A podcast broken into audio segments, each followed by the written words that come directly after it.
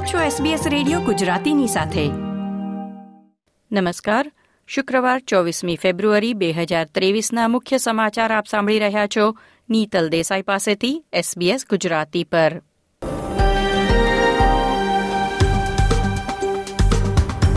આજના મુખ્ય સમાચાર. ઓસ્ટ્રેલિયાની યુનિવર્સિટીના વાઇસ ચાન્સેલર્સ સાથે શિક્ષણ મંત્રી ભારતના પ્રવાસે બંને દેશની ડિગ્રીને માન્યતા આપવાને મુદ્દે હસ્તાક્ષર કરશે. ભારતીય મૂળની બાળકીના મૃત્યુની તપાસ પૂર્ણ. ઝડપથી સારવાર મળી હોત તો તેનો જીવ બચાવી શકાયો હોત, તેવો કોરોનરનો રિપોર્ટ. ભારતને હરાવી ઓસ્ટ્રેલિયા સતત સાતમી વખત women's T twenty world cup ફાઇનલમાં પ્રવેશ્યું.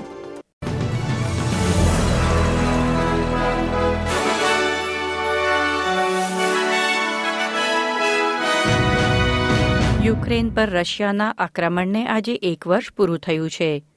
ચોવીસ ફેબ્રુઆરી બે હજાર બાવીસે રશિયાના રાષ્ટ્રપતિ વ્લાદિમીર પુતિને લગભગ બે લાખ રશિયન સૈનિકોને યુક્રેન પર આક્રમણ કરવાનો આદેશ આપ્યો હતો. વિશ્વભરના દેશો આજે યુક્રેન માટે ટેકો અને સમર્થન દર્શાવી રહ્યા છે.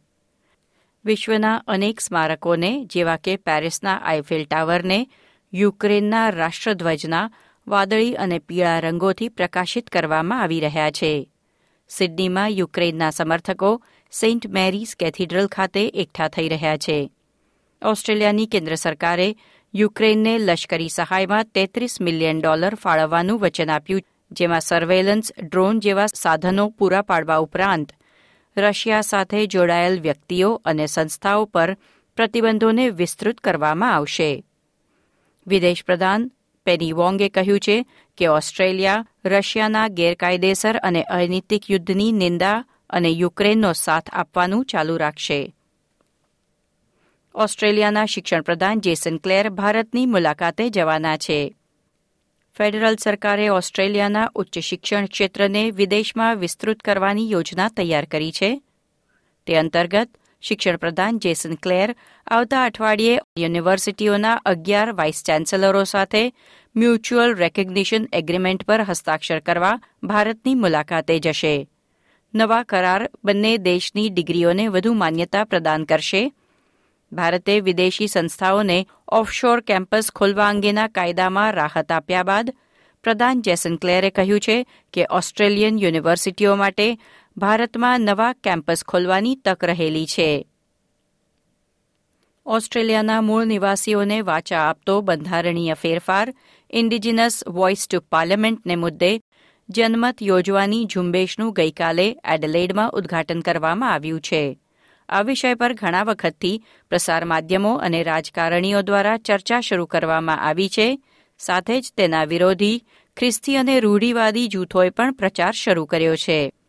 પહેલા તબક્કામાં સરકાર બંધારણમાં સૂચિત ફેરફારની રૂપરેખા આપતો ખરડો માર્ચ મહિનામાં સંસદમાં રજૂ કરશે.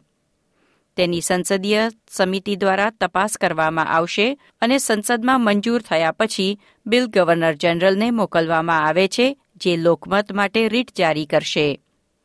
લોકમતમાં રાષ્ટ્રીય સ્તરે પચાસ ટકાથી વધુ મતદારો તરફેણમાં મતદાન કરે ઉપરાંત બહુમતી રાજ્યોમાં બહુમતી મતદારોનો ટેકો મળે, ત્યારે જ લોકમતમાં પ્રસ્તાવિત ફેરફાર અમલમાં આવી શકે છે. ઝુંબેશના સંચાલક ડીન પાર્કીને જણાવ્યું કે આ વિષય પર ઓસ્ટ્રેલિયાના ઘણા લોકો પાસે પૂરતી માહિતી નથી, તેથી તેઓ જનમતમાં હા પાડવી કે ના તે વિશે અનિશ્ચિત છે. પર્થની ચિલ્ડ્રન્સ હોસ્પિટલમાં સેપ્સિસથી મૃત્યુ પામનાર સાત વર્ષીય ઐશ્વર્યા અસ્વથને હોસ્પિટલમાં પહોંચ્યા પછી તાત્કાલિક તબીબી સંભાળ આપવામાં આવી હોત તો તેની બચવાની સંભાવના હતી. ઐશ્વર્યાના મૃત્યુ પર તપાસ કરી રહેલ વેસ્ટર્ન ઓસ્ટ્રેલિયાના કોરોનરે આજે તેના રિપોર્ટમાં બહાર પાડ્યું છે. કોરોનરે પાંચ ભલામણો કરી છે, જેમાં દર્દી દીઠ સ્ટાફની ફરજિયાત સંખ્યા, એક સમર્પિત સીપીઆર ટીમની નિયુક્તિ, દર્દીના રેકોર્ડમાં સુધારા અને ઇમરજન્સી વિભાગની પ્રણાલીઓમાં વ્યાપક સુધારાનું સૂચન કર્યું છે. ખેલ સમાચારોમાં પહેલા વાત ક્રિકેટની. ઓસ્ટ્રેલિયાએ ટી ટ્વેન્ટી વર્લ્ડ કપની સેમીફાઇનલમાં ભારતને હરાવી સતત સાતમી વખત ફાઇનલમાં સ્થાન મેળવી લીધું છે. અલીસા હિલીએ પહેલા જ બોલ પર ચાર રન સાથે સારી શરૂઆત કરી હતી. બેથમુનીના પચાસ રન અને કેપ્ટન મેગ લેનિંગના ઓગણપચાસ રનની મદદથી ઓસ્ટ્રેલિયાએ ચાર વિકેટ ખોઈને એકસો બોતેર રન નોંધાવ્યા હતા. એશલી ગાર્ડનરે સાડત્રીસ રન અને ભારતીય કેપ્ટન હરમનપ્રીત કૌરની મહત્વની વિકેટ લઈ ઓસ્ટ્રેલિયાની જીતમાં નોંધપાત્ર ફાળો આપ્યો હતો. રવિવારે રમાનાર ફાઇનલમાં ઓસ્ટ્રેલિયાનો મુકાબલો બીજી સેમીફાઇનલના વિજેતા ઇંગ્લેન્ડ અથવા સાઉથ આફ્રિકા સામે થશે.